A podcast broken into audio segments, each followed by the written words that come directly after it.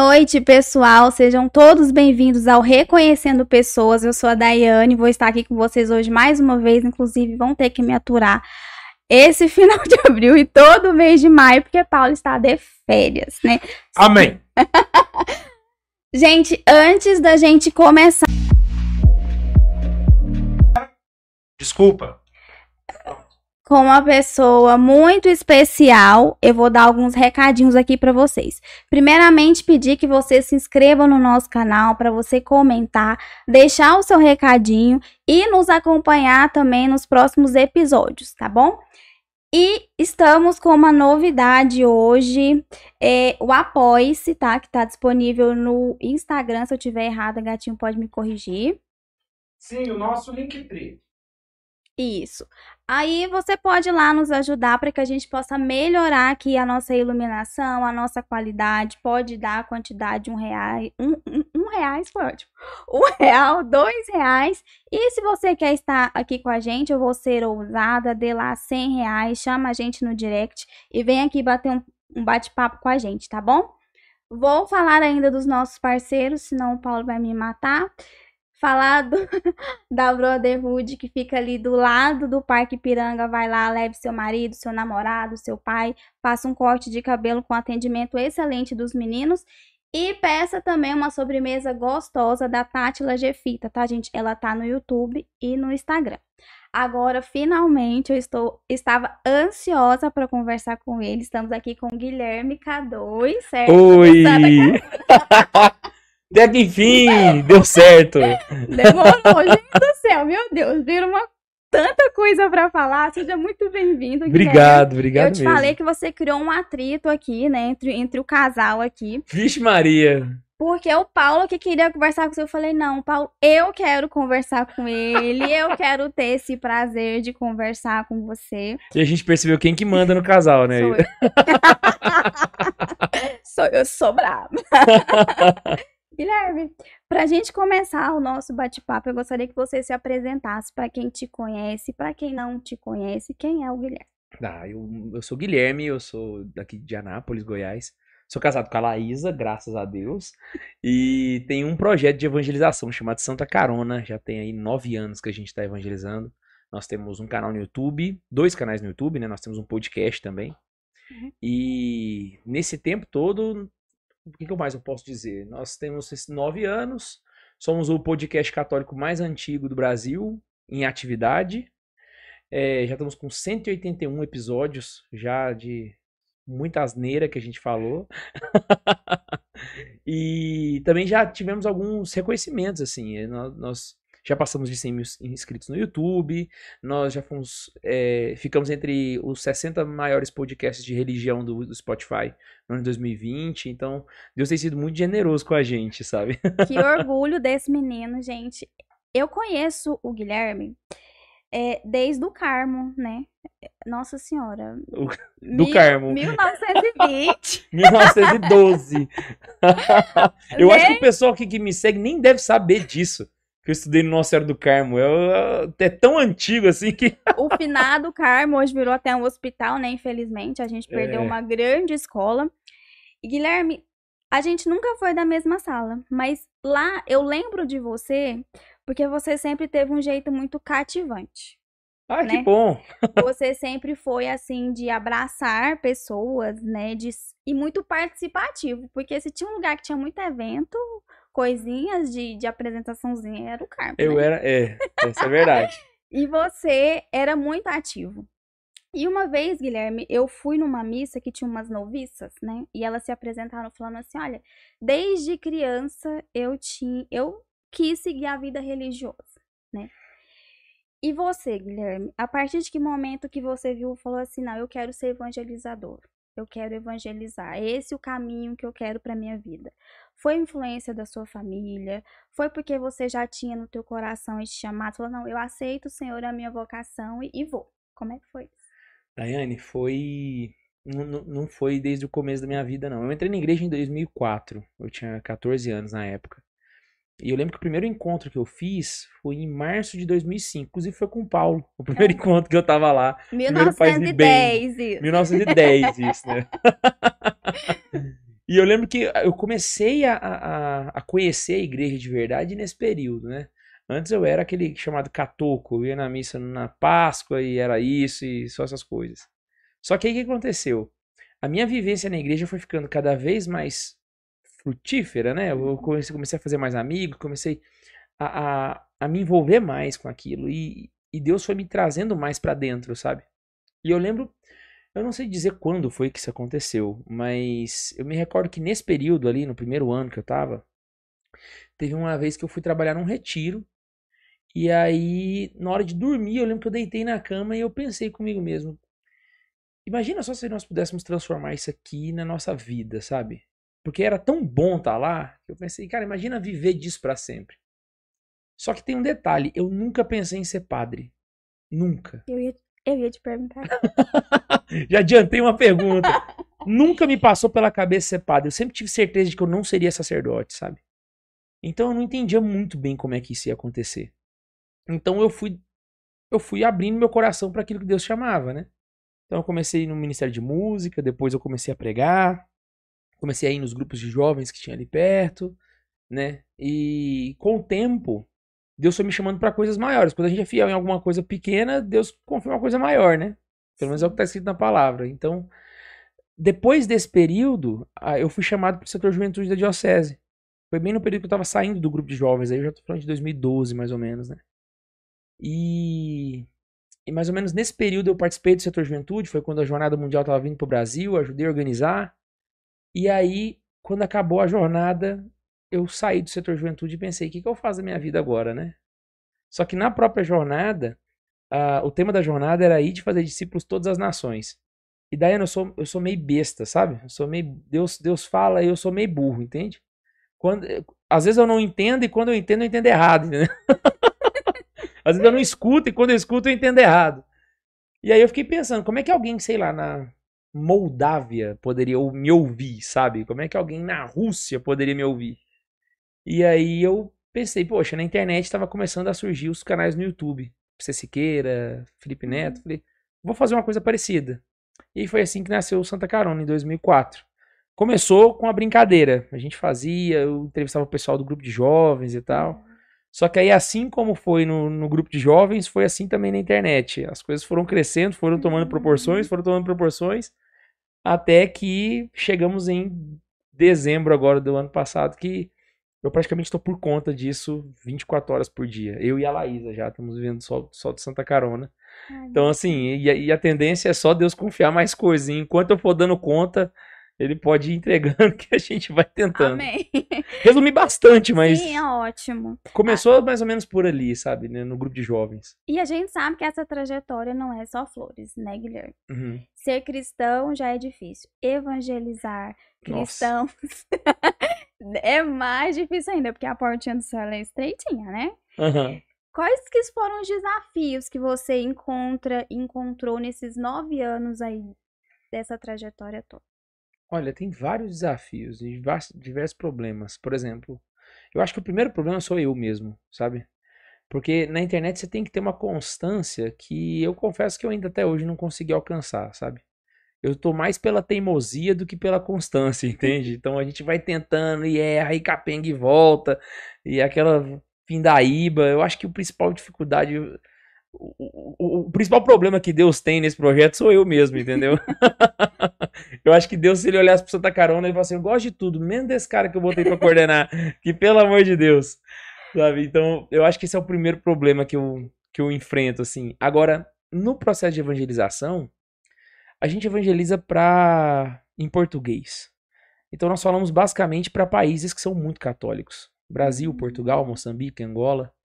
Então, nós enfrentamos um problema que é evangelizar alguém que é batizado. O Prado Flores, um, é um, é um teólogo mexicano, ele fala né, que a principal dificuldade da igreja é evangelizar aqueles que são batizados, sabe? Porque aqueles que são batizados, eles têm resistências mais complicadas do que os pagãos. O que aconteceu? Voltemos?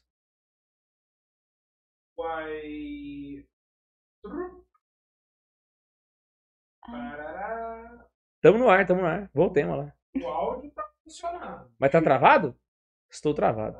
tá tudo aqui. Pera aí. Pera aí. Socorro, Deus, Deus agindo. Socorro, Deus! Vamos voltar, vamos lá. Uma voltou. Uma voltou? É, Vamos vamos. continuar que eu vou acertando o resto aqui. Amém. Eu dia que eu tava mesmo? Eu, eu até esqueci. Você, pera aí.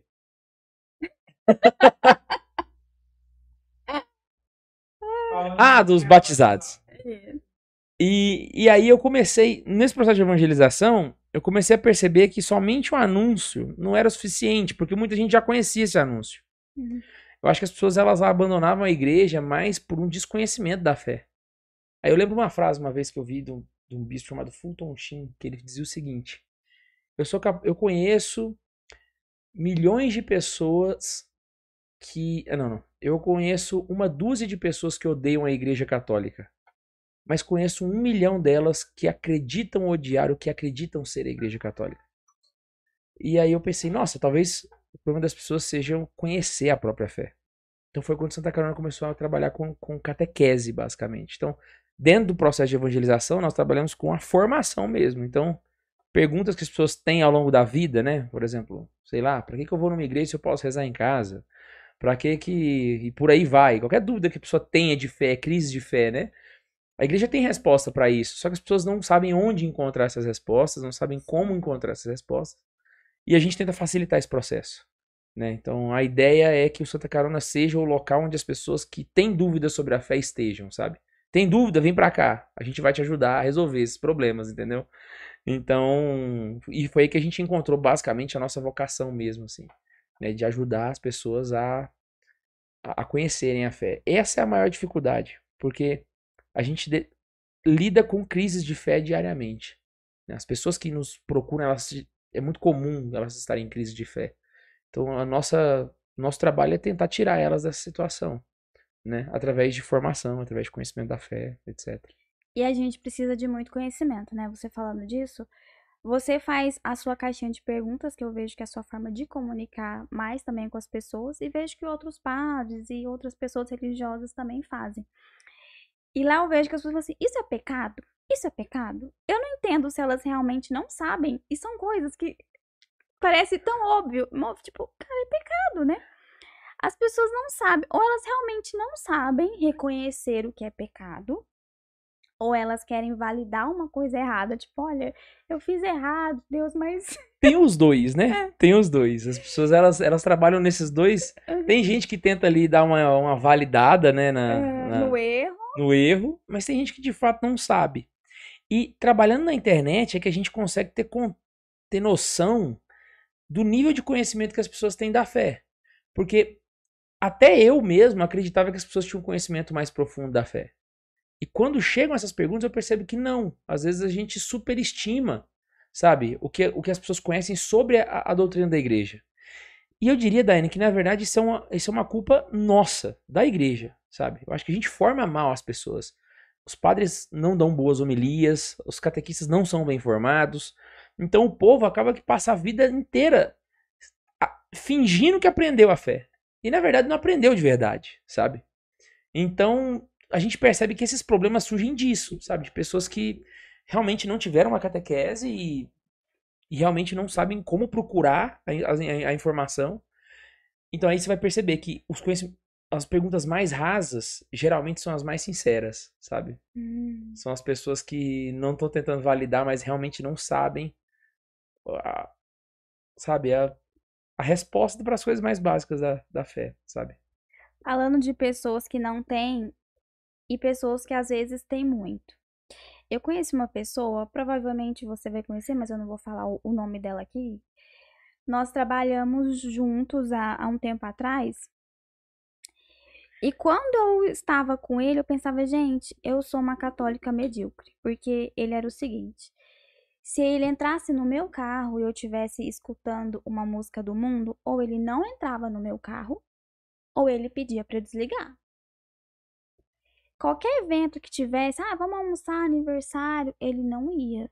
Porque por qualquer assunto que não fosse, que fosse do, do mundo, ele, não participava, ele ficava mudo. Ele fazia jejum uma vez na semana ele não comia nada. E dava três horas, ele simplesmente saía da sala e ia lá rezar o texto da misericórdia. Uhum. Então, quando eu via ele, eu falava, gente, não, eu não sou católica. Eu sou uma católica medíocre, Imagina. entendeu? E você falando, eu acho que a gente não. é, Nós não estamos nos, é, nos tornando um pouco de católicos medíocres, assim, né? Que não, não segue, não sabe, não tem conhecimento, ou não busca, ou não faz, né? Olha, eu acho que. Eu acho que sim, mas não pelo motivo que você colocou. Antes, vamos, vamos tratar dessa, desse caso que você me passou. Não sei quem é, e aí eu fico mais à vontade para poder falar. A, a fé católica não é isso, sabe? É claro que é óbvio, né? Existem músicas que você não deve ouvir, existem filmes que é bom que você não assista, mas eu, eu, eu não acredito que Jesus Cristo, se estivesse aqui andando no meio da gente, não escutaria um Jorge Mateus, por exemplo. Sabe? Ou então algumas músicas dos Beatles, sabe? Por exemplo, vou dar um exemplo prático, né? Se Jesus Cristo sentasse no banco do, do, do- do carona no meu carro, eu não teria nenhum problema de colocar Yesterday pra ele ouvir, sabe? E eu tenho certeza que ele gostaria, porque é muito bonita aquela música. Então, o problema não é a música não ser religiosa, isso não é um problema. O problema é, o, é, é ser uma música imoral, sabe? Porque eu acho que quando a gente se fecha numa bolha da igreja, a gente perde a oportunidade de evangelizar. E o que Deus manda que nós façamos é que nós entremos no mundo. Eu que eis que vos envios com cordeiros no meio de lobos. Você tem que ir e entrar no meio do planeta. Se você se reclui, ah, eu não vou em festas, ah, eu não vou ouvir músicas assim, ah, eu essa não é a, a proposta do evangelho, sabe? Porque você não está sendo luz. Você pode até ser uma pessoa de oração, de penitência, mas talvez você seja uma, uma, uma vela que você coloca debaixo do, do armário, entendeu? Ao invés de colocar lá em cima. E aí ela não está iluminando a sala. Percebe a diferença? Então, ah, eu acho que, sim, eu acho que o mundo está gerando cada vez mais católicos medíocres. Mas eu acho que a gente não mede a mediocridade das pessoas comparando com pessoas como a que você falou, entendeu? Porque eu acho que, assim, abrindo um parênteses, né? Essa pessoa ela tem um, profundo desejo de viver a fé, ela tem um coração que está querendo buscar a verdade, né? Então, de cer- certa forma, Deus enxerga isso também. Mas o evangelho ele vai além disso, sabe? O evangelho vai muito além disso. Então, primeiro, nós existem três formas de você conhecer a fé. São três passos, né? Primeiro a gente chama de querigma, que é o conhecimento da fé que nós temos mais profundo. Deus te ama. E esse conhecimento do amor de Deus nos faz responder a esse amor. Essa resposta de fé nós chamamos fé, essa resposta de Deus. Depois nós temos a catequese, que é o ensino básico da fé, é o que a gente aprende de dogma. O que se ensina na catequese não pode ser questionado. E nós temos um terceiro nível que aí sim pode ser questionado, é a teologia. Então o que se ensina na teologia, mas já é âmbito acadêmico, você pode questionar, né? O primeiro passo para que nós não sejamos católicos medíocres é que nós passemos bem pela fase do querigma. E essa fase do querigma só vai acontecer quando nós conhecermos católicos de verdade. São, é essa vivência da igreja católica que faz a gente ter esse, esse sentimento de que Deus nos ama. Entendeu? É essa experiência que as pessoas tinham quando encontravam com Jesus. Quando Jesus se encontrava com as pessoas, ou então, sei lá, com a samaritana no poço, sabe? Aquela, aquela experiência que a pessoa tinha de Jesus. A samaritana ficou louca, ela largou os balde lá e foi gritar no meio da cidade, sabe? Pra falar que tinha encontrado Jesus.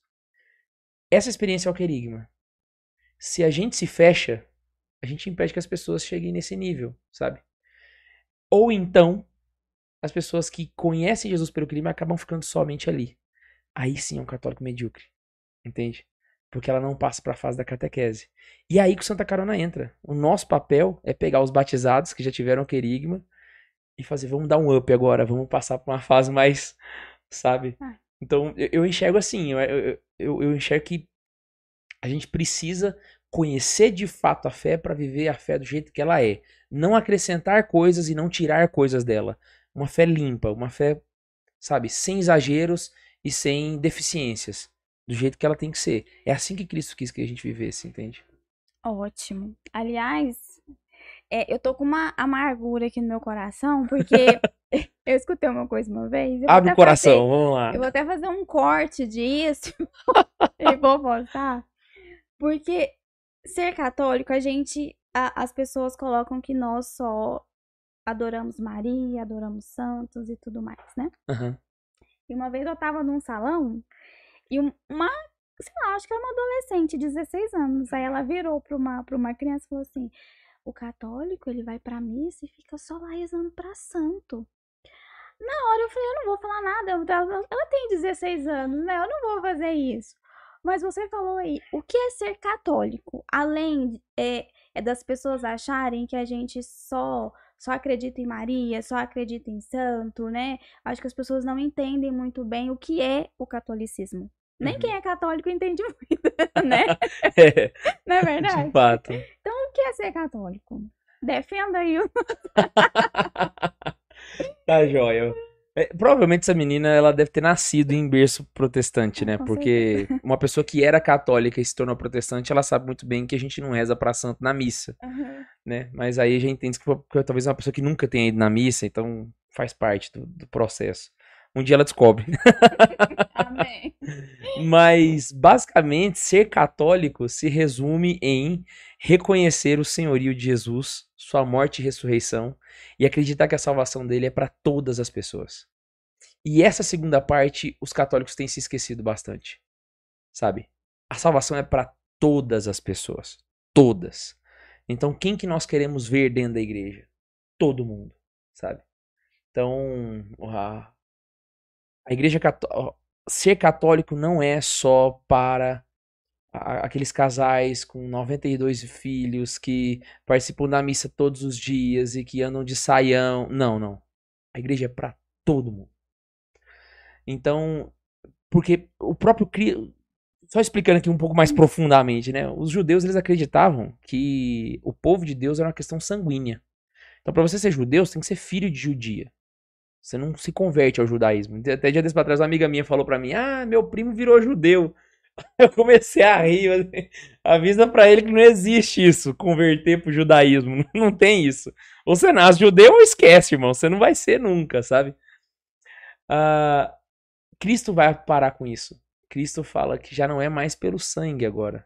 Né? Então, nesse momento, a igreja é para todos. E esse é o, é o sentido da palavra católicos. Católico significa universal, que é para todo mundo, sabe? Então, o que é ser católico? É reconhecer o Senhorio de Jesus, reconhecer sua morte e ressurreição e acreditar que ele morreu por todo mundo. Por todo mundo, até por aqueles que não acreditam nele. Isso é ser católico. De uma maneira mais resumida possível, sabe? E. E aí depois a gente pode ir destrinchando, porque disso aí se desdobra toda a teologia católica, aí seria, sei lá, 50 mil podcasts para poder tratar. Eu aprendi isso aos 32 anos. o. Paulo quer falar. Peraí. Vamos apenas ver aqui um pouquinho com o pessoal que tá assistindo a gente, né? Dá uma moralzinha pra todo mundo. Fala aí, ó, galera. Vamos botar o chat aqui na tela. Ó, o chat, rapaz, trem chique. E vamos falar aqui, ó. Quem tá falando muito aqui com a gente é o Medeiros. Medeiros não escuta ele não. Medeiros é. não confia no Medeiros. Edgar Araújo também tá falando bastante aqui. Ademar. Ademar G. Laísa Rosa. Quem é essa? É a, é- é a participante mais bonita desse chat. E, e pediram, Guilherme, pra eu te chamar de PTO. Putz, cara, que. Falaram, Enterraram essa, mano. falaram assim: chama ele de PTO aí que ele vai lembrar de alguma coisa. Quem que mandou isso? Isso daí é segredo. Ah, não, mentira, velho. O Richard tá. É o Heidner que tá assistindo? Tá. Caramba, mas que sacanagem, mano. Eu nunca contei isso pra ninguém. Vou... Conte, nos O que conte. acontecia? Quando eu era neném, essa é minha mãe que me contou, eu guardei isso. Quando eu era neném, ah, eu chamava a. Eu não vou saber a ordem agora, mas talvez eu confunda a ordem, mas. Parece que PT era a chupeta. Ah, E Iô era o cobertor. E aí, quando eu tava com sono, eu falava pra minha mãe que eu queria o PTO, sabe? Aí ela me botava pra dormir, e aí, isso aí, isso- inclusive isso eu lembro. Eu fazia assim com o dedo, enfiava o dedo no cobertor de jeito assim, ó. E ficava com ele, sabe? aí, eu- que, aí o que acontece? A a minha babá, ela tem contato comigo até hoje, sabe? E ela contou isso, não sei onde, sabe? E aí todo mundo. Caraca, agora pronto, agora todo mundo vai saber mesmo. vamos, vamos mudar o nome do canal do Guilherme. É, canal do PTO. é PT Io. Não é Io, não, é Io. Ah, desculpa. Ai, não, talvez a pessoa escreveu errado aí também, aí. Mas tem mais uma também. Quando eu, eu Minha mãe me botava pra assistir o programa da Xuxa. E aí ela dizia que eu gostava muito. Criança não tem muito juízo, né? Não sabe muito bem escolher as coisas. E aí, quando acabava o programa, aí eu virava pra minha mãe e fazia assim, cacum. que acabou. São coisas que minha mãe me conta, eu gravei. Mais alguma pergunta, amor? Recadinho? Pera aí, vamos voltar o chat aqui um minutinho. Aguenta aí. Aguenta. Opa, peraí, tá Já aguentei a minha casa Temos o azul, chat. né? Que- O, o que que eu não vou aguentar mais? O chat vai aqui, ó. Vamos ver aqui. Estão falando. Peraí, minha... o microfone tá desligado. Estão estão falando que daqui uns dias você vai estar mais leve do que a Sandy, que você tá afinando muito. Ah! Ó, os caras, olha só, os caras não falam só mal de mim também, não, cara. Que que é isso? Tô fazendo um processo fitness Ah, pra eu me tornar uma pessoa mais magra. ó, amém. Já foi 12 quilos de gordura, Paulo. Você pira? Eu, eu encontrei meia dúzia desses quilos. Gente, coitado. Ele sofreu um acidente de, de bicicleta, né? Gente, que, que coisa estranha que foi. Enfim, ele sofreu um acidente de bicicleta e desde então ele não tem conseguido malhar mais pra tristeza dele, né? Gente Aí do. Dois meses, né? Isso foi no carnaval. Ele não tem malhado mais. Aí os 12 quilos que você perdeu, ele achou na Ele estrada, achou. na queda da bicicleta. Eu ainda volto. O Paulo come pouco também, né? Uma coisa. Ah, é? Meu Deus. V- vamos voltar ao foco podcast. eu não, eu não. Ô, Paulo, você ganhou garfo de ouro, não já? Em retiro? Já. Ah, eu lembro disso, pô. Mas isso tem muitos anos, não foi mais daquele jeito, não. Ah, não. É, aham. Naquela época eu devia pesar uns. Ó, isso daí serve pra quem tá em casa, ó. Você que tá em casa e pensa assim, nossa, eu tô com meus 18, 20 anos, eu nunca vou engordar. Eu terminei a faculdade, eu pesava 50 quilos. Eu tenho. 50 Caraca. quilos, não, pesava 60 quilos. Eu tenho 1,82. Eu terminei, eu tinha 22 anos. Hoje eu tô com 33, eu peso 97. Caraca, velho. Eu peso bem, preocupa não. Misericórdia. Acredite, o peso vem, o cabelo cai. O cabelo cai, cabelo cai, mas o meu caiu desde cedo já. Eu com 16 anos, o cabelo foi embora. A Eu idade desisti. vem, não tem milagre, gente. Passa, né? A idade vem, 16 já anos, o cabelo da frente virou e falou assim: Ah, cansei. Vou embora. chega. Chega, já deu. Dá, dá uma olhada pra câmera e levanta a sobrancelha assim, ó. Deixa eu, deixa eu ver se eu consigo dar um zoom aqui. Se vai prestar. Ah, não, se eu sei o que você quer saber. Você quer saber onde que que termina a careca, né? Eu mostro aqui, ó. Uau. Dá pra ter uma. A gente tem memória afetiva. É memória afetiva. Você passar a unha aqui. Você acredita que meu cabeleireiro é o mesmo desde quando eu tinha 4 anos de idade, meu cabeleireiro? Ele passa o pente em cima certinho. Ele, Guilherme, seu cabelo era aqui, ó. E vral, passa em cima. Eu falo, hein. Aí eu pirei. É mesmo, boas memórias, né? Você tem é, é memórias boas da infância, né? Sua mãe te conta muita coisa. Uhum. No Carmo, eu já, te- eu já te falei que você era bem, né? Alegrinho. Eu era bem turmadão mesmo, é, exatamente. Infância gostosa a sua, né, Guilherme? Foi, foi bom mesmo. E eu fiz muita bagunça também. É, mas vamos deixar, né? Águas passadas. Guilherme, nesses seus anos de trajetória, né? Provavelmente você já viveu experiências de fé inesquecíveis, né? Com certeza. Uhum. Tem uma que te marcou, ou você, né, que você possa contar pra gente uma experiência de fé que você falou, nossa Deus, você é maravilhoso. Ah, teve incontáveis, incontáveis. Sempre que me fazem essa pergunta, a primeira coisa que me vem na cabeça foi a Jornada Mundial da Juventude de Madrid. Não que seja a única, mas eu acho que foi a que mais me marcou, assim, sabe? E porque foram várias coisas que aconteceram, assim, num intervalo muito pequeno de dias. Em cinco dias aconteceu coisas, assim, inimagináveis, né? Ah, eu me recordo que. Tô tentando escolher aqui qual que eu conto. Pra ver se eu não repito, sabe? É... Teve um que eu contei já no podcast, mas eu conto de novo, que foi quando o Ben 16 parou a chuva. Isso é, é, bem surreal, assim, eu tenho a graça de ter participado desse momento, sabe? A gente tava na, na vigília de Quatro Ventos. Quatro Ventos é uma base aérea em Madrid, que uma, uma base aérea militar. E a missa de encerramento da jornada foi nessa base aérea na pista de pouso. E tinham 2 milhões e meio de jovens lá. Quando a gente chegou para fazer uma missa com tanta gente, você tem que chegar de manhã. A missa é à noite, só que você chega de manhã. A missa é no outro dia, na verdade, você chega de manhã. Ia ter uma vigília à noite. E aí nós chegamos, acho que tava ali uns seus 41 graus. Tava muito quente, muito quente. E aí a galera passando mal. Eu lembro que os escandinavos iam embora de ambulância. Um negócio assim, surreal. E entre 3 e 4 horas da tarde, caiu para 19 graus. Porque veio uma chuva do nada. E veio uma tempestade assim, gigante, de varrer tudo. Sabe essas tempestades em Anápolis aqui? De. Tipo aquilo, sabe? E no meio dessa chuva eu comecei a pensar, cara, vai dar muito ruim aqui, mano. Vai. A gente já tinha tido uma experiência ruim aqui em Anápolis na, na jornada diocesana. Porque choveu na jornada diocesana e o palco caiu. E o palco caiu com o bispo em cima. Hum. Foi traumatizante pra gente. E aí, depois disso, a gente foi pra jornada e teve chuva lá e o Papa em cima do palco. Voltou as lembranças, foi pronto, vai dar muito ruim aqui, vai, quer saber, eu não quero nem saber. E aí eu falei, falei pra Deus, eu vou embora. Vou embora, não vou ficar aqui não. E virei de costas, sabe? Aí no que eu virei de costas, como se eu escutasse uma, uma voz assim, assim. Fica mais um pouquinho. Não é uma voz que eu ouvi. Eu senti, fica mais um pouquinho. Aí eu lembro que eu voltei pro palco de novo e falei assim: Deus, se. Se o Papa for embora, eu vou embora. Aí eu tenho um bom argumento, né? Se o Papa for embora, eu vou embora. Enquanto ele ficar, eu fico.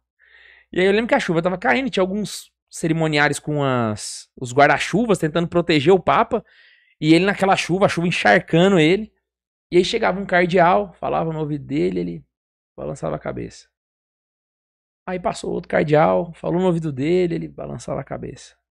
Aí aconteceu uma terceira vez, o cardeal chegou, falou com ele, ele balançou a cabeça. Vai, esse cara vai ficar aí a chuva inteira, meu Deus do céu. E aí ele levantou e saiu. No que ele levantou e saiu, eu falei, agora é a minha vez, agora eu vou pegar o beco. Virei de costas, aí de novo a vozinha. Fica mais cinco minutinhos. Fica. E eu lembro que quando eu voltei, o Papa se paramentou todinho para adoração. Isso com a chuva moendo o couro. Ele tipo assim, ah, vou fazer com a chuva mesmo e dane-se, né? Ele subiu no palco. Ele tava com a bácula. Bácula é aquela cajado do bispo, né? Linda. E eu lembro que ele subiu no palco e ele encostou a bácula no palco. Sabe? Andando mesmo. Não, só que ele encostou. Daiane, foi surreal. Quando ele encostou a bácula, é como quem desliga um chuveiro a chuva parou. Os jovens ficaram em dois segundos de puro silêncio. E de repente começou um. Esta é a juventude papa! Falei, mano, o que foi isso que aconteceu, cara? O que foi isso? E aí ele veio, veio um ostensório, que é aquela. que o pessoal parece um sol. O único som que eu ouvi foi do gerador de energia. Sabe? Eu falei, cara, o que que eu tô vivendo, mano? Tipo assim, primeiro parou a chuva, depois um silêncio surreal dos jovens. No outro dia teve a missa, e aí quando a gente voltou para os nossos alojamentos, eu passei de frente com a banca, já no dia seguinte, né, que a gente dorme nesse local. E tinha uma um jornal lá do El País falando sobre a, a tempestade, sabe? Que foi uma notícia, tipo, pô, uma tempestade dessa. Teve um telão atrás do palco que cedeu, assim, e a gente tá com medo de cair no papo, o telão, foi um negócio bem, bem cabuloso. E aí eu peguei, comprei pra mim o jornal, né? E aí eu tava lendo lá o jornal e entrevistaram um cardeal que chegava no Papa. E aí ele conta que todas as vezes ele falava, sua santidade, o senhor já tem idade, a chuva tá muito pesada, o senhor é perigoso, vamos sair do palco. E ele falava pro cardeal, se os jovens, enquanto os jovens ficarem, eu fico. Enquanto eu tava lá falando, enquanto o Papa fica, eu fico, ele tava do outro lado dizendo a mesma coisa, sabe? Então, assim, foi, foi, foi um momento. Pra mim, a jornada de Madrid foi um segundo encontro pessoal com Jesus que eu tive, sabe? Eu fui na de- do Rio de Janeiro também, foi lá que nasceu Santa Carona, inclusive, mas a de Madrid mexeu comigo de uma forma inesquecível, assim, sabe? Foi uma coisa que eu vou levar pra vida inteira. E aí, Deus sempre sorriu pra mim a vida inteira, sabe? Então, se eu pudesse contar, todo ano eu poderia contar uma história diferente, sabe? Mas eu acho que essa é a que eu mais me recordo, assim. Surreal sua, sua história, realmente. eu ia falar assim, oi? Pois é, o engraçado é que assim, eu conto essa história, eu, eu contei essa história num podcast do, do Guto, ah, chama, chama Santo Flow podcast, e aí eu contei a história, e é, é uma história muito, tipo, pô, parou a chuva, né, ah, tá, beleza, mas o melhor é ver os comentários, porque eu não tava sozinho, tinham 2 milhões e meio de pessoas, então as pessoas comentam, eu tava lá, eu vi, sabe, então você vê uma galera assim que tava lá, Pra confirmar que realmente não é viagem na maionese, foi um negócio realmente bem bem bíblico mesmo, né? O agir de Deus é, é lindo, né? É, é assustador às vezes. Eu vou te contar uma coisa, porque eu já fui julgada nessa casa. Eu nunca. Eu, eu sou católica, né? Criada, tudo. Eu nunca fui em um encontro renascer, segue-me. Não, eu Nada. acho que eu fui um segue-me só na vida. Só que eu me senti muito perdida lá, enfim. Não foi uma experiência muito, muito boa, não. Grupo de jovens, nunca participei. Sério? Sério. pô. Aí eu Caraca. falo, "Ué, como assim, querido? Pois é. ah, mas tem várias formas de você ter encontro com Jesus, não Porque- precisa ser só. É, porque assim, eu vejo que nesses lugares as, é, é- é, as pessoas relatam encontros surreais, né, com Deus lá, cada um com a sua experiência. Uhum. Eu não vivi experiências em encontros, mas vivi experiências fora delas, sabe? Acho que é por isso que eu fiquei assim, ah, eu acho que eu não. Mas sabe de uma coisa, Daiane? Eu acho que a... essas experiências, elas são coisas magníficas. As experiências que eu tive na minha vida foram experiências que eu nunca vou esquecer. Mas não é isso que sustenta a fé da gente, sabe? O que sustenta a gente é a fé ordinária. Porque o extraordinário, o próprio nome já diz, é extraordinário, ele vai acontecer de vez em quando e não é disso que se sustenta a fé das pessoas, entende? A fé das pessoas se sustenta no diário, sabe? No sacramento diário, na vida de, de oração, nos- de confissão, de missa, sabe? Vale lembrar que, por exemplo, Jesus Cristo viveu 33 anos. Só que tudo que a gente conhece da história dele, tirando a parte do nascimento e aquela vez que ele se perdeu em Jerusalém com 12 anos, todo o resto da história de Jesus aconteceu dos 30 aos 33. São três anos de vida. Basicamente, vou dar um parêntese aqui. É como se Jesus estivesse morrendo hoje e ele iniciou sua vida pública na pandemia. É muito pouco tempo. O que, que ele fez nos outros 30 anos? Já parou pra pensar nisso? Não. Os outros 30 anos ele, ele viveu que nem eu e você. Ele acordava de manhã, ele ia fazer umas cadeiras, ele ia cobrar um, um cliente que estava devendo, ele ia almoçar com a mãe dele, depois ele ia, sei lá, sair com os Uhum. amigos. A vida dele era ordinária. E ele viveu 30 anos assim e 3 anos de forma extraordinária. Tudo na vida de Jesus tem um significado. E o significado disso é que Jesus quer que a gente aprenda que a santidade está na vida ordinária. Está em acordar de manhã, ir trabalhar, voltar, cuidar dos filhos. Essas dificuldades do dia a dia, sabe? É ali que mora a santidade mesmo. Porque se a gente coloca a nossa, a nossa fé pautada somente em eventos extraordinários, a nossa fé não dura uma semana. Ela não dura uma semana. Você falando, eu vivi a minha vida extraordinária dos 30 aos 33. eu tô até emocionada aqui, você falando. Falei, gente, como assim, né? Eu sou muito, muito, muito católica. Minha família me criou, né, assim, sabe? Uhum. E eu sempre quis muito ter uma família. Pra mim, eu, eu sou a mulher que quero ter a família, né? Tanto que na vida eu tive um namorado só. Vou, vou parar aqui e o Paulo hoje, meu segundo namorado, né? E eu nunca quis ter outros relacionamentos, porque eu achava que aquilo ali tava, tava fora, eu ia eu ia estar tá muito pecador e não sei o quê. E ali eu segui. Eu era feliz na relação? Não. Mas eu tava focada em ter uma família. Era isso. E focada nisso, eu aceitei tudo. Deus é esse meu propósito, eu quero ser mãe, quero ter uma família, e eu vou seguir. E eu pensava, eu vou salvar essa pessoa que tá comigo. E eu, e eu fui, só fui né? E aí eu cheguei a casar, né? E casando, infelizmente, felizmente, na verdade, cheguei no ponto do divórcio. Ali eu entrei em pânico. Parafuso total. Falei, Deus, e agora? Deus, o que, que eu vou fazer? Eu não tô feliz, isso não dá para continuar mais, eu tenho que me divorciar. E o divórcio é condenado pela Igreja Católica. Eu entrei em pânico, de verdade procurando a igreja católica, eu não tive. A primeira coisa que eu fiz foi, lógico, foi buscar o padre, né? Foi buscar a igreja. Eu nunca vou esquecer o que ele me falou, porque eu tava aos prantos lá, eu tava chorando, contando e tudo. Ele veio pra mim e falou assim: quem salva a família é a mulher. Eu não consegui falar mais nada. Eu falei, Deus, eu não consigo salvar. Eu não consigo. Eu entrei realmente em pânico, eu não sabia o que fazer. E eu ainda insisti e procurei uma uma mulher religiosa, né, que fazia oração, a da Nova Aliança. E ela também não me deu a, a possibilidade de sair disso, sabe? Uhum. Eu queria uma resposta, tipo, sai, filha, sai, sabe? Eu queria uma. Ela virou pra mim e falou assim: ah, você tem que orar e tudo mais. Eu falei, mas eu não dou conta mais eu tô no meu limite. Então foi aquele momento que realmente eu falei, Deus, eu tô aqui, me, me ajuda. Eu quero sair disso, mas eu não tô conseguindo. Porque eu acho que eu saindo disso, eu vou me afastar de ti. E eu não quero me afastar de ti. Uhum. Né? Então ali, realmente eu vivi uma experiência única. Né?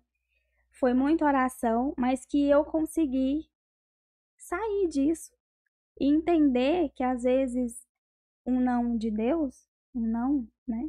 É um sim, é um sim para o novo, né?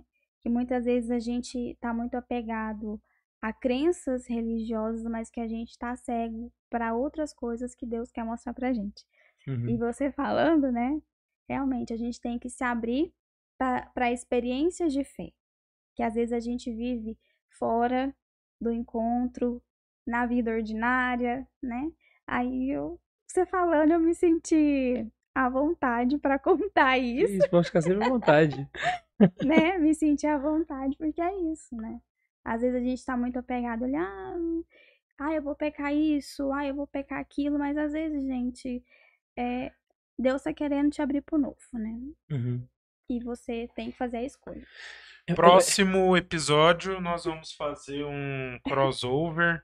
É, Tairine Xavier e K2, falando sobre relacionamentos e nós vamos ter uma juíza, né? A, a Tairine foi a nossa convidada da semana passada, ela é uma psicóloga é, de relacionamentos. Como é que é, amor? É terapeuta de casal, maravilhoso. Isso. Isso pra ela, a Daiane não fala. Vamos lá. Mas é que ela ficou à vontade comigo. Toca aí, Dai. Muito E pra dar uma moralzinha, o meu novo era ele, meu novo maravilhoso, né? E tem sido os melhor, o melhor ano da minha vida tem o sido novo agora. maravilhoso, cara. Que que é isso, hein? Chamou de novo e de maravilhoso. Eu ficaria mais feliz pelo novo. Mas eu tenho 26, né? Mentiroso agora. Não, tem uns anos na minha vida que eu quero apagar. Então eu apaguei. Aí você diminuiu, né? Claro. Maravilha. Muito bom. Se eu não lembro, eu não fiz. Se eu não quero lembrar, eu também não vivi. Não era eu. Então eu tenho 26. Muito bom, muito bom. Muito bom. É, é muito comum na vida a gente. Qual, qual, qual é o modus operandi de Deus? Deus ele faz tudo pra gente não errar na vida, sabe? Então, ele dá a dica, ele dá o caminho, ele tenta. Só que é inevitável. A gente vai cometer erros no meio do caminho, sabe? E qual que é o problema? Remediar sempre vai ser mais difícil do que prevenir. Sempre vai ser. E aí você vai perceber que esses principais problemas que as pessoas encontram quando se deparam com a doutrina da igreja são problemas de remediação, já reparou? Porque Deus sempre nos ensinou a prevenir. A remediar, ele não ensinou muita coisa, entendeu? então, é, é, é, é para se pensar, né? Assim, os nossos erros eles também podem servir para que a gente aprenda a prevenir da próxima vez. E isso é um agir de Deus, sabe? Isso é, uma, é um carinho de Deus com a gente, sabe? Então, Deus ele age de todo. São, São Tomás de Aquino dizia, né? Deus não permite um mal se dele não tirasse um bem ainda maior, sabe? E a própria teologia, a própria história da igreja nos mostra isso, que Deus sempre tira um bem maior. Então, é aproveitar esses momentos de, de queda para falar assim, opa, vamos aprender para a próxima e seguir em frente. E o bem foi bem maior, né? 1,82m, 90 quilos. ai, ai, ai. Ele tá ali rindo. Eu tenho uma perguntinha que chegou pra mim aqui no Instagram. Eu vou perguntar e vou até mandar um beijo pra pessoa. Enquanto você vai procurando a pergunta aí, nós vamos voltar aqui para ele e vamos falar um pouquinho desse pessoal que está aí conversando e eu vou fazer uma pergunta baseada no que falaram aqui no chat, né? Yep. É meme, mas eu acho que é interessante, né? Foi um comentário do Edgar, e onde ele falou o seguinte: Salve, salve, Edgar. Ah, essa igreja retrógrada, retrógrada. Deveriam inventar missa via Bluetooth. Mas isso que ele falou é, trazendo para uma pergunta, é o seguinte: hoje eu vejo que tem muita gente que não sai de casa para ir até a igreja, né? Que a gente tem é, missas que você vê pelo YouTube, você tem missas que você vê por várias outras redes sociais, né? Uhum. É, em relação a gente sair de casa para ir à missa e você assistir essa missa no conforto do seu sofá, né? É, qual a validade ou a diferença delas? Tá.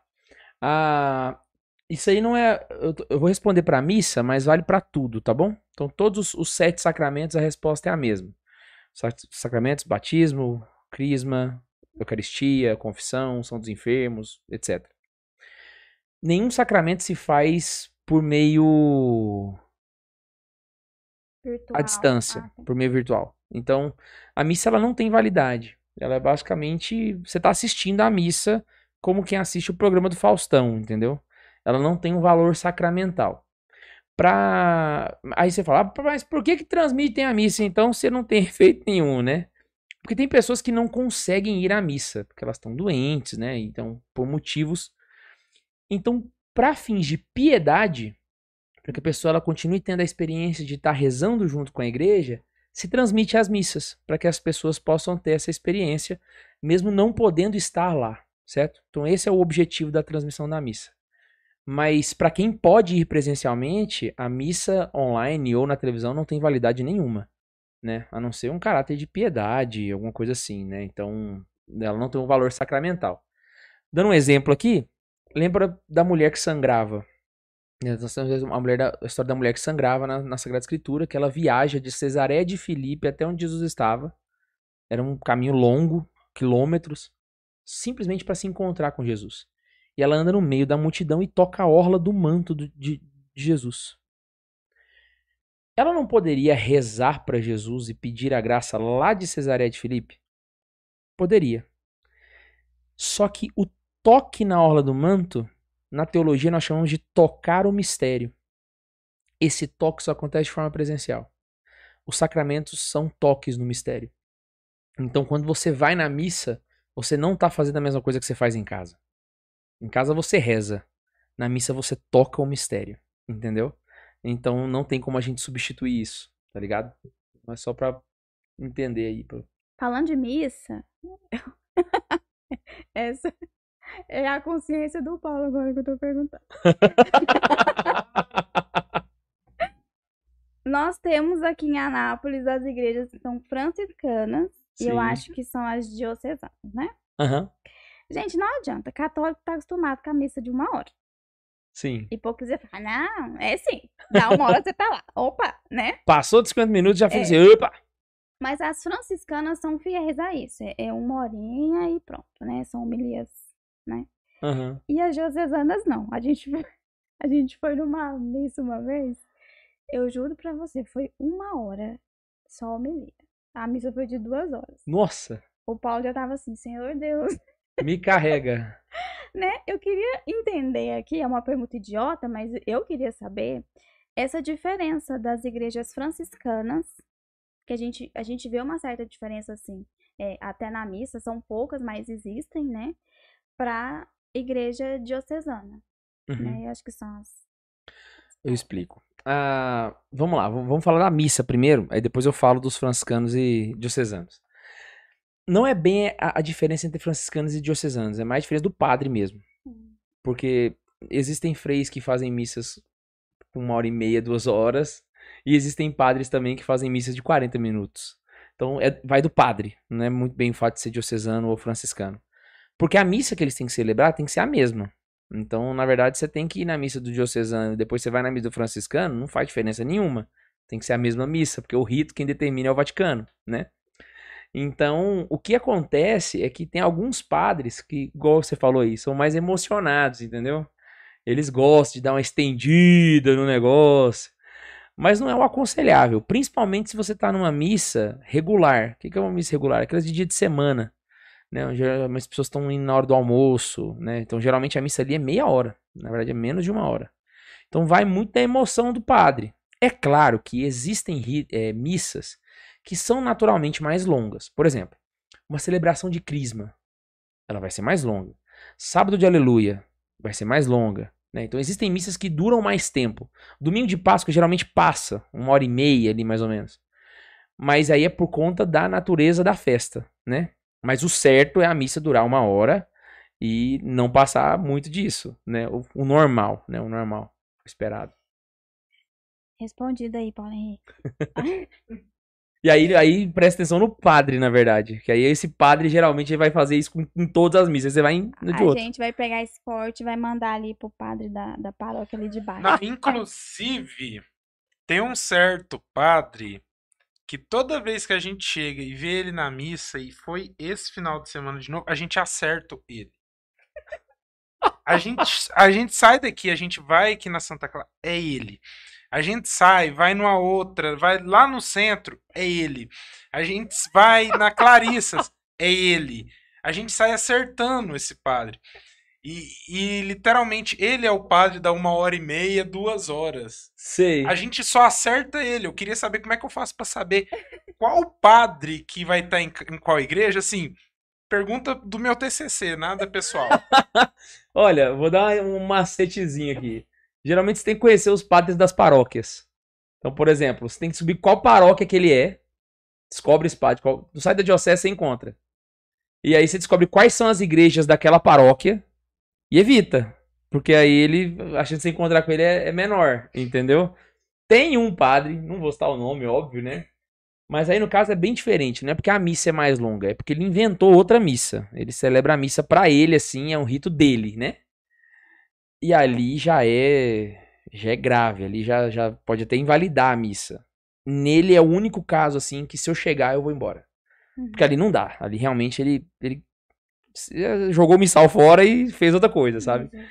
Mas é, é muito raro, eu, é só tem esse caso que eu conheço assim, mas fora isso é só você ficar atento com qual paróquia é o padre. Inclusive, eu tenho uma reclamação. É, tinha um padre é, lá na Bom Jesus. Gente, é sério. Ele, acho que foi o melhor padre que eu já vi na minha vida. Ele não me lia, ele chorava. Ele se Gente. emocionava com a palavra. Era uma coisa assim linda de ver. Ele, eu aguentaria ele falar duas horas. O que que fizeram? O que que fizeram com o padre? Mandaram o padre embora. Eu acho que os bons padres não deviam ficar nesse rodízio não, viu, gente? Tinha que. Va- Vamos falar um pouquinho aqui de coincidências. Vamos lá. Teve, se eu não me engano, o primeiro renascer que a gente trabalhou lá da, da São Francisco. Do colégio. Não, do Cojofra. Ah, sim, lembro. Se eu não me engano, foi nele ou foi no segundo ou no terceiro Paz e Bem. Teve um rapaz que eu olhei e falei: olha, esse cara parece ser bacana, né? Troquei umas ideias com ele, tudo, Diego. O tempo passa, o tempo voa, a poupança Bamerinos continua numa boa. Ele é o padre hoje, né? Ah, sim. Agora vamos para uma outra coincidência. É, há um bom tempo atrás, indicaram pra gente uma menina. Falou assim: olha, leva essa menina aqui no podcast que ela tem uma história bacana. Ela veio e trocou uma ideia com a gente. Aí hoje ela foi e mandou lá no, no meu zap lá pra te chamar do PT Miou. Ah, chama, chama de PTO? É, porque a mãe dela foi sua babá. Ah, sim, sim. Então é aí, ó, tá vendo aí, ó? Que é a, a Raíssa, né? Sim, sim. Que eles. Ela foi. Nossa, já tem bom tempo que ela veio. Que ela teve câncer, né? Com 19 anos. Uhum. E curou tudo bem, graças a Deus, deu tudo Que certo bom, e tá aí. bom. Eu vou fazer duas lembro dela. perguntinhas aqui. Você quer falar dela? Não, pode ficar à vontade. Porque a Laísa, coitada, já tá cansada ali. Eu tô aqui, gente, com o olho na esposa, mais do que no marido. É, foi uma pessoa que me mandou no Instagram. eu Vou te fazer as duas perguntas de uma vez e você. Pode ficar à vontade. Você quer fazer uma de É. cada vez também? Qual a lembrança mais impactante que você teve no JMJ? Eu acho que é o grupo de jovens da Não, isso é a Jornada Mundial. Jornal Mundial. Eu acho que você já contou, né? Sim. Foi a da chuva. E como você conheceu a sua esposa? E pra você contar um pouco da Ah. história de vocês. Viu, Laís? Eu te dando uma moralzinha aí pra você não dormir sentado. Tem um negócio que eu falo muito pra Laísa. Que se você tirar a igreja do Guilherme, você tira tudo do Guilherme. Porque tudo que eu sou, virei, foi por conta da igreja. Até nas coisas mais banais. Por exemplo, eu toco bateria. Onde eu aprendi a tocar bateria? Na igreja. Onde eu aprendi a falar em público? Na igreja. Onde eu aprendi a mexer na internet pra poder fazer? Na igreja. Onde eu conheci minha esposa? Na igreja. então você tira a igreja que acabou, não, não sobra nada, sabe?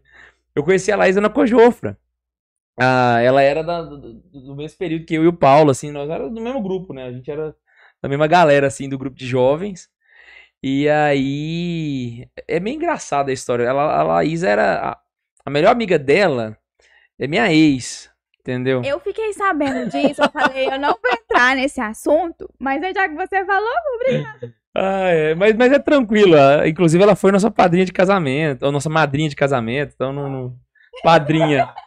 Ela foi nossa madrinha de casamento, então não, não tem nada com isso, não. Mas assim, foi ela que nos apresentou, sabe?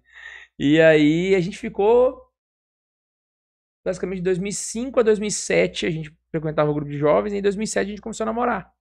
Foi basicamente ali no início do grupo, né, amor? A gente começou a, a viver na igreja, assim, a gente conheceu lá na Cojofra. a melhor ex do Brasil foi a ex do Guilherme. Ela apresentou o amor da vida dele, gente. Diretas no ar. Não, mas ela é a querida. Até hoje a gente tem contato com ela. Abraço pra Ana aí. Abraço, foi pra Ana. você. Hã? Não foi pra O quê? A indireta foi pra mim, que feiura. Ah, Eu tô mandando aqui um abraço pra Ana, fã da Ana. muito bom. Então, Guilherme, eu vou caminhar pro fim, Tá, infelizmente. ó, ó, Guilherme, só dá uma dica Ah. de casamento, assim, não pra você, mas pras pessoas que passam por algumas coisas que as mulheres fazem. Em casa é bom você ter talher, principalmente faca, descartável, de plástico, tá? Fica a dica. Gente, eu, eu sou Manoel, ele tá, ele tá fazendo piadinha feia. É, vamos caminhar pro fim, Guilherme. Infelizmente, né? Não dá pra gente ficar mais, né? Porque Pode ficar à a vontade. Vai me matar aqui, né? É, eu vou fazer três perguntinhas que geralmente a gente faz aqui pra você poder responder pra gente e a gente se despedir. Quem sabe outro dia ele volta e a gente Quando ficar. quiser. Vai ser um prazer. É, Qual pergunta que nunca te fizeram, mas que você gostaria de responder? Essa você pode pensar e a gente. Caraca, nunca fiz. Uma pergunta. Nossa, Nossa. nunca me, nunca me perguntaram isso, mas eu gostaria tanto de falar. Enquanto você pensa a outra pergunta, que conselho você daria para o Guilherme de 10 anos atrás? Um- uma dica, um conselho, fala, ó, Guilherme, daqui a 10 anos, né? Aham. E qual que é a outra pergunta? Amor, esqueci, eu já tô de idade. É, depois que toda a gente partir dessa terra, daqui muitos anos, como que você gostaria de ser lembrado? Saquei. Sacou? Caramba, essas perguntas são difíceis, hein? O- Paulo que criou isso aí. Então, enquanto você vai pensando aí um pouco, eu vou conversar com você que está aí vendo a gente, com você que está escutando a gente no Spotify, tá? Ou para você que viu uns cortezinhos lá no Tok Tok, né? E tá passando por aqui hoje. Cara, se inscreve aí no nosso canal, tá? A gente traz pessoas aqui toda semana, toda segunda-feira, 8 e meia, mais ou menos a gente já tá online aí para conversar, tá bom? É, nós vamos ter um mês de maio super bacana, somente com mulheres, aí, em homenagem ao mês da mulher, Das das mães. mães, né? Então vai ter muita coisa e eu vou ficar aqui somente em voz e às vezes, né? Chamei mamães muito legais, viu, gente? Foi uma pesquisa intensa. É, tirou gente que ela nem ninguém conhece, mas que é conhecido.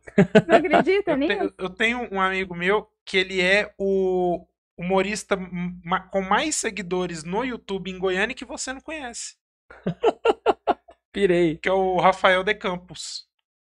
Ah, É o ele tem muitos seguidores, mas ninguém sabe quem ele é.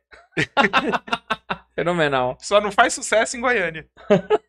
Muito bacana. Então, vamos voltando para as perguntas aí, né? Vamos lá. É, vamos, vamos começar com a, com a primeira. Então, Guilherme, se você olhasse para trás, né? A gente, lá em 2013, e fosse dar uma dica para você mesmo, que dica que você daria? Ah, é que eram três e essa foi a logo que eu esqueci. Mas tudo bem. Vamos lá. Qual dica eu daria pra mim em relação a Santa Carona, em relação à vida, em relação a. Em relação a você. Se você, sei lá, ou começa a malhar aí, ou começa a juntar dinheiro, ou compra uma casa. Usa minoxidil, tô brincando. Nossa, esse seria um bom conselho. Mas eu acho que, nossa, essa pergunta vai variar, essa resposta vai variar muito dependendo da fase que eu tô vendo na minha vida, mas baseado no que eu tô vendo aqui hoje, eu acho que o que eu falaria pra mim seria não precisa acelerar tanto, pode ir um pouco mais devagar. Não precisa ir muito lento, mas não precisa forçar tanto o motor. E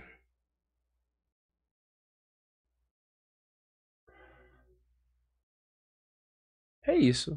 Acho que é isso. Eu ia pedir pra eu ir mais devagar.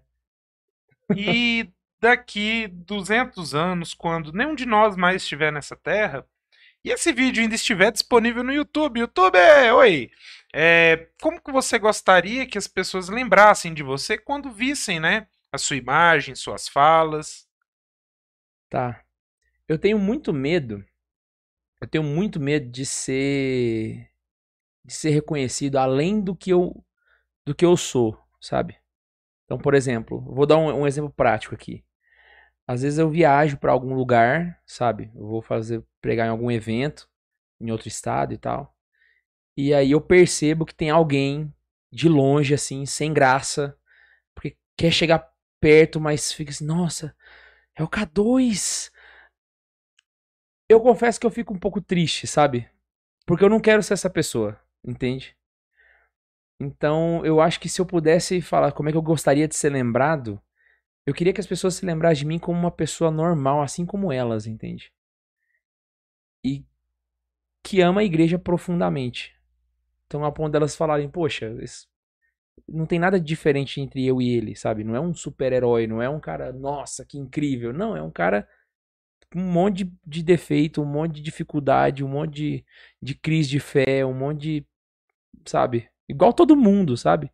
Mas que ama a igreja muito, sabe? Então, eu queria que as pessoas lembrassem de mim dessa forma, sabe? Tipo, putz, ali tá um cara que amou a igreja mesmo e, e não foi um super-herói, um cara, putz, caraca, sabe? Então eu, eu queria ser lembrado assim, sabe? Eu queria ser, ser lembrado desse jeito, sabe?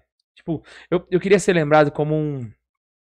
Eu gosto quando as pessoas chegam perto de mim e falam assim, cara, eu sei que você não me conhece, mas a gente é amigo há muito tempo. Tem muita gente que comenta assim, sabe? Putz, você, você não me conhece, mas você é meu brother, sabe? Eu, eu quero ser essa pessoa na vida das pessoas, entende? Um amigo que entrou dentro da casa delas através da internet e, e é isso, sabe? Bacana. A outra pergunta. E, e, e agora, vamos fazer a última pergunta. Enquanto você pensa nela, ela é uma pergunta que ela parece fácil, mas talvez seja difícil, né? Aham. Que pergunta que nunca te fizeram que você gostaria de responder? Essa eu, eu é- pensei. É, essa já vi muitas perguntas e muitas respostas diferentes. Enquanto você pensa nela, eu vou, eu vou novamente falar com você que está escutando a gente, você aí, ó.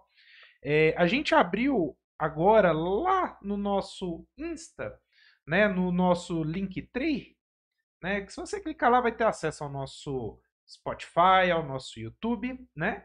E é só isso mesmo, porque já tá no Instagram, né?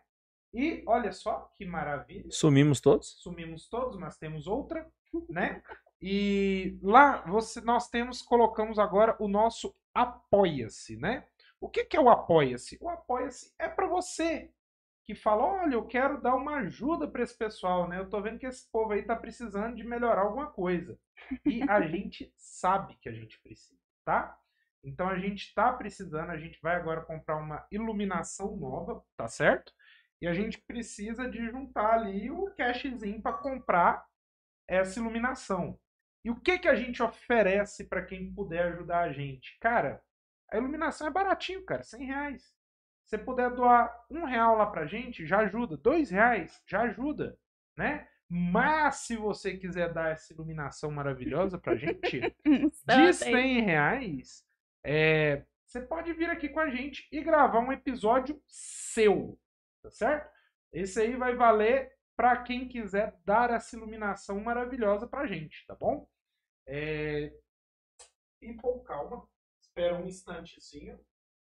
É, tá voltando, tá voltando, tá voltando. Ó, voltou. Pronto, estamos todos prontos. então, Muito bom. Guilherme, que pergunta que nunca te fizeram que você gostaria de responder? Olha, tem uma pergunta que fizeram pro Clóvis de Barros. E, ele ficou muito irritado porque ele deu umas 300 respostas e o cara não aceitou. Você já viu aquele meme que fala assim: O que é a vida? Cara, é uma maravilha. É o entrevistador, eu acho que da TV Cultura, se não me engano, ele sempre faz essa pergunta no fim do- do- dos, das entrevistas dele. E eu nunca vi uma resposta que eu gostasse, sabe? Toda vez que eu o que é a vida, a pessoa dá uma embromada e não sei o quê. E eu lembro que essa é uma pergunta que eu fiz pra Laísa uma vez. A Laísa é bióloga. E aí eu perguntei pra ela, assim, pra biologia, o que que é a vida, sabe? E engraçado é que é uma coisa que não é muito bem definida, né? Ainda tem ainda muita discussão, tem teóricos que falam uma coisa, teóricos que falam outra. E eu queria dar a resposta da igreja, sabe? Porque essa resposta ela existe há dois mil anos, sabe? A vida é uma pessoa, saca? A vida é uma pessoa, ela tem um nome, sabe? Ela tem um rosto e se chama Jesus Cristo. Basicamente, a vida ela existe aonde Deus está. Não adianta você pegar os aminoácidos e dar choque nele a vida inteira. Não vai sair uma vida dali, tá ligado? Não vai sair. A vida, ela é o próprio Cristo, sabe? Ela é o princípio, ela é a vida e ela é o fim da vida, o objetivo da vida. Então, o que é a vida? A vida é Jesus para todos. E aí nesse caso eu tô falando para tudo mesmo, saca? Até para os animais, para a natureza. Tudo que é vivo tem Cristo, sabe? Então, então é isso. Era a pergunta que ninguém nunca me fez. Eu... Arrasou. Mas quer complementar alguma coisa? Meu Gente. papagaio roxo ali.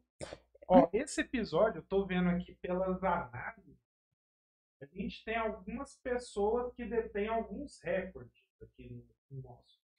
O seu é, detém um recorde de taxa de chat, né? Gente, vocês conversam pra caramba, parabéns. Eu não, realmente não consigo ler tudo, tá? Então, assim, o seu não foi o que deu mais espectador, mas é o que o pessoal mais comenta. né? E às vezes eles esquecem de você e ficam comentando entre eles. Principalmente o Medeiros. Mas Medeiros, sabe o que, que acontece? É que toda live que eu tô, a mesma galera entra. Então eles já ficaram amigos já, entendeu?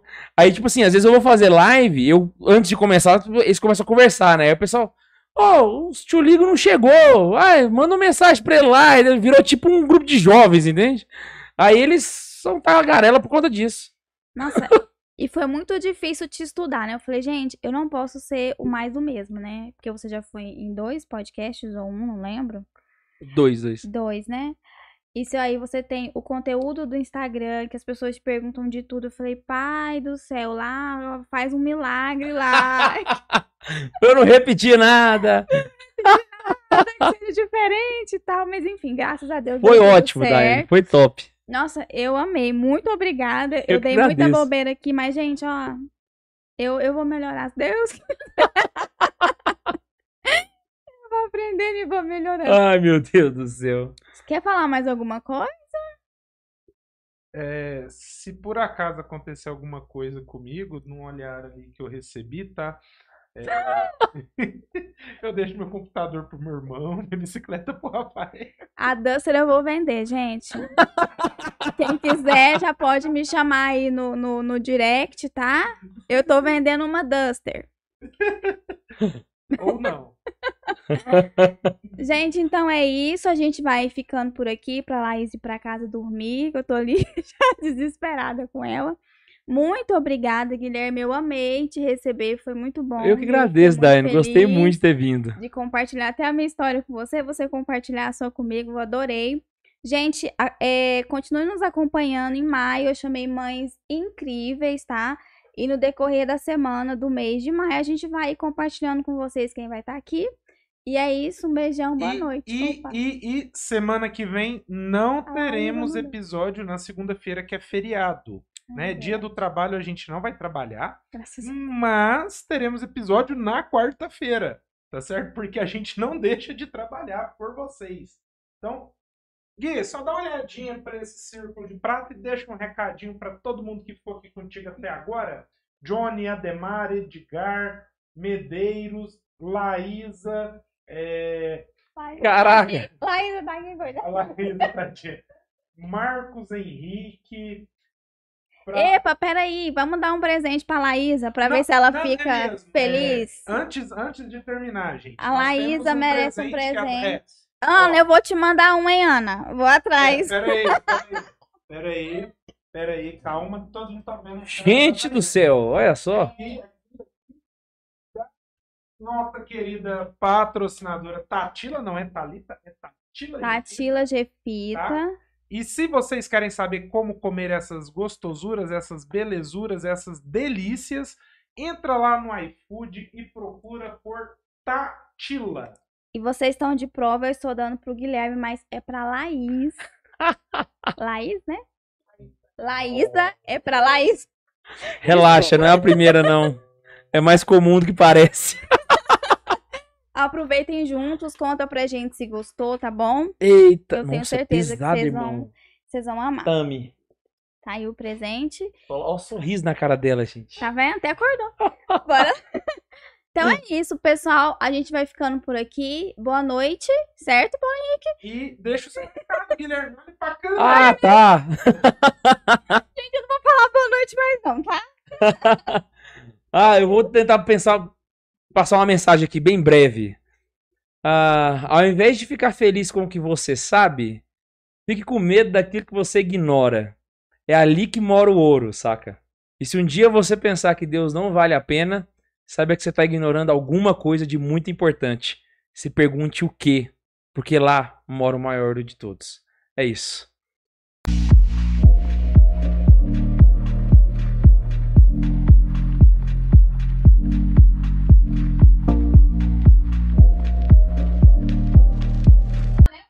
Nota dó. Ah, tá ouvindo de novo. De novo?